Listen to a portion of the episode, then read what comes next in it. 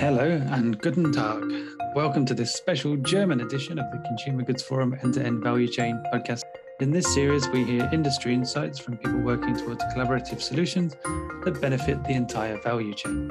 And so, without further ado, allow me to hand you over to our German host and E2E Value Chain Director, Rüdiger Hagedorn. Rudy, over to you. Ja, liebe Zuhörer, heute haben wir einen speziellen Gast. Mein Name ist Rüdiger Hagedorn. Ich leite die Abteilung End-to-End Value Chain des Consumer Goods Forums. Und heute haben wir zu Gast Dr. Werner Beusen. Werner, kannst du ein paar Wörter zu dir sagen? Ja, na klar, Rudi. Ich bin Werner Beusen. Ich betreibe seit 2001 von Deutschland aus eine Managementberatung mit den Schwerpunkten Wertsteigerung in Unternehmen, Stabilisierung und Unternehmensvermittlung. Klasse, danke. Herr Werner, wir waren ja jetzt äh, auch in äh, Barcelona bei unserem äh, Wintercamps-Event. da haben wir auch was äh, gelernt über die Art und Weise, wie du arbeitest. Kommen wir zur ersten Frage. Werner, du bist Unternehmensberater. Welche Herausforderungen siehst du aktuell in der Unternehmensberatung? Sind ja spezielle Zeiten auch. Ja, ja, ich verfolge die Unternehmensberatung natürlich aus eigenem Antrieb schon seit vielen Jahrzehnten.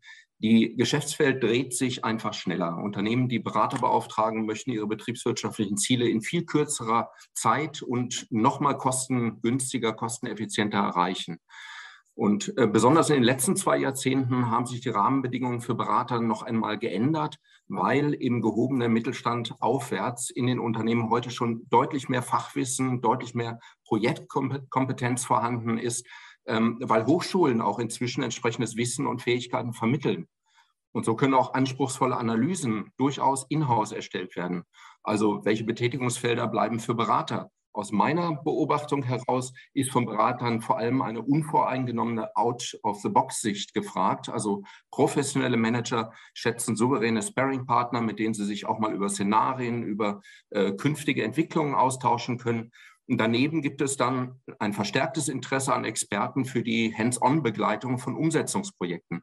Die werden gebraucht, um die Dinge wirklich auf die Strecke, auf die Straße zu bringen. Und zwar in agilem Wechselspiel immer mit konzeptionellem Nachschärfen. Und hier verschwimmen übrigens auch die Grenzen zum Interim-Management. Also es ist noch nicht so ganz, nicht mehr ganz klar, was Beratung und was Interim-Management ist. Beratungsmandate konzentrieren sich heute nicht mehr auf die Basics, sondern das sind ähm, insbesondere Innovationsthemen, die da äh, behandelt werden, wie digitale Transformation, künstliche Intelligenz und entsprechende Personalstrategien. Ganz interessant. Also Veränderung und Personal werden offensichtlich mittlerweile zusammen gedacht, was auch ganz in meinem Sinne ist.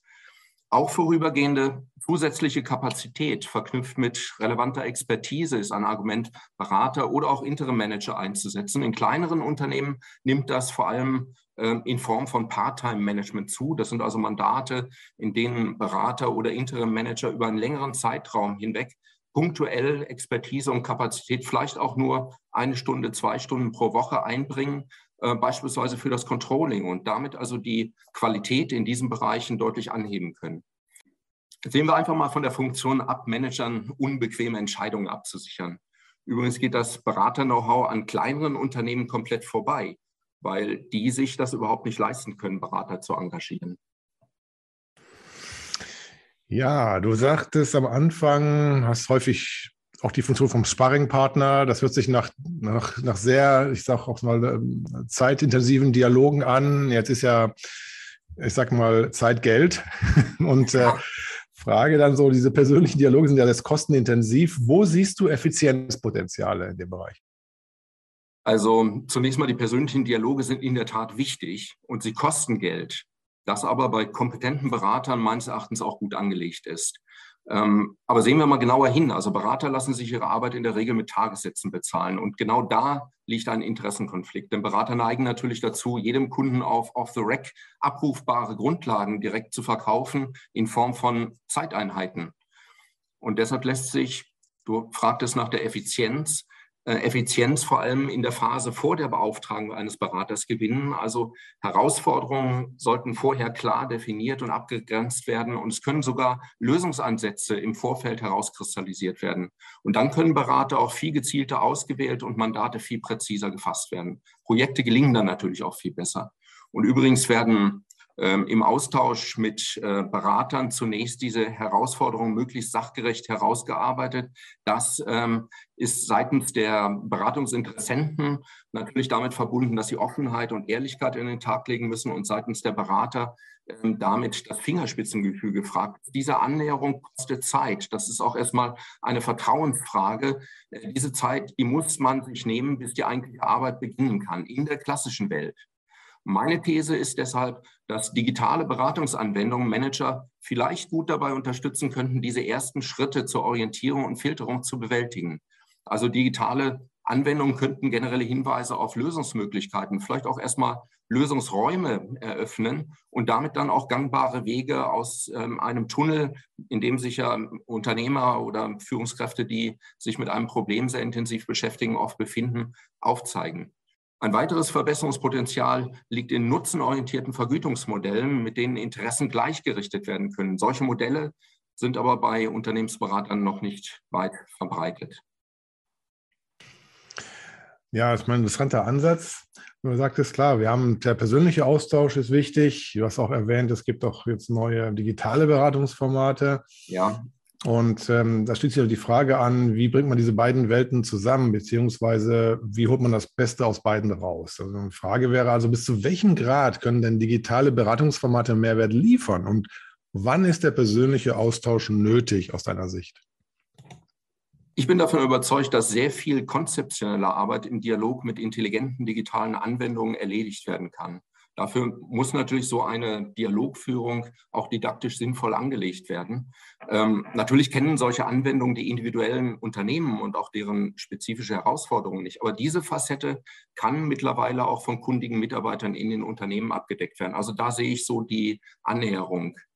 Und erst wenn es dann um konkrete Umsetzungsschritte geht, dann wird der persönliche Austausch gebraucht. Dann muss auch wirklich mal ein Berater vor Ort sein. Das passt ja auch eigentlich ganz gut in die Zeit mit Corona und Abstand und äh, Dingen, die man vielleicht auch digital, virtuell erledigen kann.